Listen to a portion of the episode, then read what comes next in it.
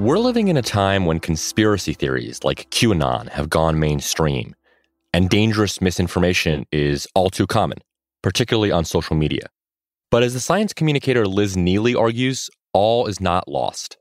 Each of us can limit the spread of misinformation within our own social networks. Back in April, Neely spoke with Reset host Arielle Duhaime-Ross. If you're a longtime listener to this feed, you may remember that conversation. But Neely's tips have only gotten more relevant. So, what obligations do we have to correct misinformation among friends and loved ones? Here's Liz Neely. This is a challenging question, right? Because there's all different categories of misinformation. There are all sorts of beliefs that are incorrect, but not harmful. Mm. So I like to focus on information that is both incorrect, unjustified, and actively harmful. And then there's also whether or not I have any standing, whether the person who shared that information trusts me at all. Are they likely to listen to me? Because I have a limited number of hours in the day. I can't spend all day, every day online attempting to correct misinformation everywhere I find it. That's not a good use of my time and energy. Okay, so hypothetically, pretend I have a relationship with a family member that is spreading misinformation that I find harmful. How should I go about having that kind of a conversation with them? How are we supposed to do this? So, what I try and do first is listen non judgmentally and figure out what is it that they're saying? And also, what's their emotional state behind the claims that they're making? Hmm. If someone is sharing information because they're feeling incredibly anxious and lonely, maybe I can help fill those personal needs. What we need to do is address seriously the concerns and the emotional component that we see tightly tied up with a lot of conspiracy thinking. And then also help push people to explore information, give them healthier sources of information, provide alternative explanations in order to help them grapple with the combination of facts and feelings that we all have to navigate right now. Right. So often when you're having a conversation with somebody who you disagree with, that common ground, that compassion, that ability to listen is the thing that can keep that conversation going instead of shutting it down. I mean, I don't know, I don't have data on this, but I suspect that if we did a rigorous study, the number of people who've ever changed their mind because someone was yelling at them um, is approaching zero. So, when I'm approaching a family member, what are the things that I need to keep in mind as I am having this conversation? When I'm talking to somebody I care about, I remember a bunch of different things. So, what we want to do is avoid inadvertently reinforcing misinformation.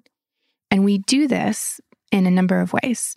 The first one is you focus on the facts. You say things that are true. You don't repeat misinformation because that inadvertently makes it feel more commonplace, more normal, and that we have cognitive biases that make it seem more true just for hearing the repetition. So you focus on the facts. We also need to do something that um, starts with our shared values, affirming people's identities, you know, thinking about what are the ties that bind us? What do we agree on? How can we start from there mm. so that people don't feel like they or their ideological position is under attack from your, the science you're trying to share? I think it's also really important to keep your messages simple and to um, repeat them right? So we, we want to do the healthy behavior of saying over and over and over again the best way that we can protect ourselves from this really scary situation right now is to, you know, social distance and to wash our hands frequently. You repeat the good messages. And then finally, the other thing is um, one of the big problems with counteracting misinformation is that the, the lie or the conspiracy theory, the wrong information, is satisfying because it fills in an explanatory gap in our understanding. Mm. And so, what we need to do is not just say, no, that's wrong, but to provide an alternative explanation, right? To fill in why it is happening. And in a situation like the pandemic, where we may not have satisfying answers quite yet, an additional thing we can do is to explain the possible motivations behind the people who stand to gain from pushing that information. So we can foster that healthy skepticism to get them to question the motivations of those who are, for example, selling unproven medications instead of just saying, well, that won't work. So that's a great approach in these kinds of conversations. But a lot of the forces amplifying this misinformation are really big, whether it's a social network or RT, the Russian broadcaster. And so I'm wondering can any one of us really make a difference when those are the forces that we're up against? The most important thing for each of us to remember is that we are not powerless. We are not helpless in the face of these massive global actors. In fact, this is based on research. So, in communication science, we have this important understanding that people don't make up their minds just based on what they see in the media or, you know, on Facebook. What's happening is called the two-step flow. People are exposed to information and then they help make up their minds about it based on what their friends and family and other trusted individuals are telling them. Hmm. So that is our role. I may not be able to personally do anything on the, a global scale. I might not be able to personally counteract trolls or international agents. It makes me almost laugh to be like, I'm not a spy, you know? Right. What I am is a trusted friend. I'm a daughter. I am the leader of an organization. I'm someone who my my communities know I care about science and I care about them. And so I focus, I think globally, but I focus my action locally. And that is how can I be a node of trust, someone that people respect and come to and I and they can actually ask me the hard questions. They know I won't laugh at them or mock them, but I will take their worries seriously and I will tell them the truth as best I'm able.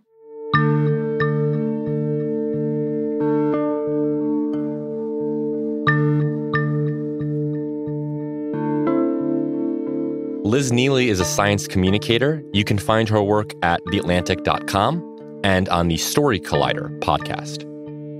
That's it for our first week of Recode Daily. Skylar Swenson and Will Reed produced the show. We're edited by Golda Arthur and Taylor Macon, and Eric Gomez is our engineer. Big thanks this week to Liz Kelly Nelson and to my bosses, Adam Clark Estes and Sam Oltman. I'm Teddy Schleifer. Have a great weekend.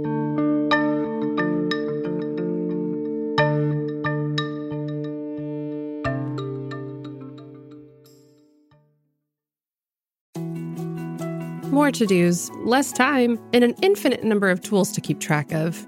Sometimes doing business has never felt harder, but you don't need a miracle to hit your goals. You can just use HubSpot because their all in one customer platform can make growing your business infinitely easier.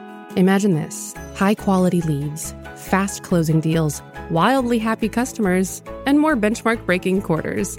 It's not a miracle, it's HubSpot. Visit HubSpot.com to get started today.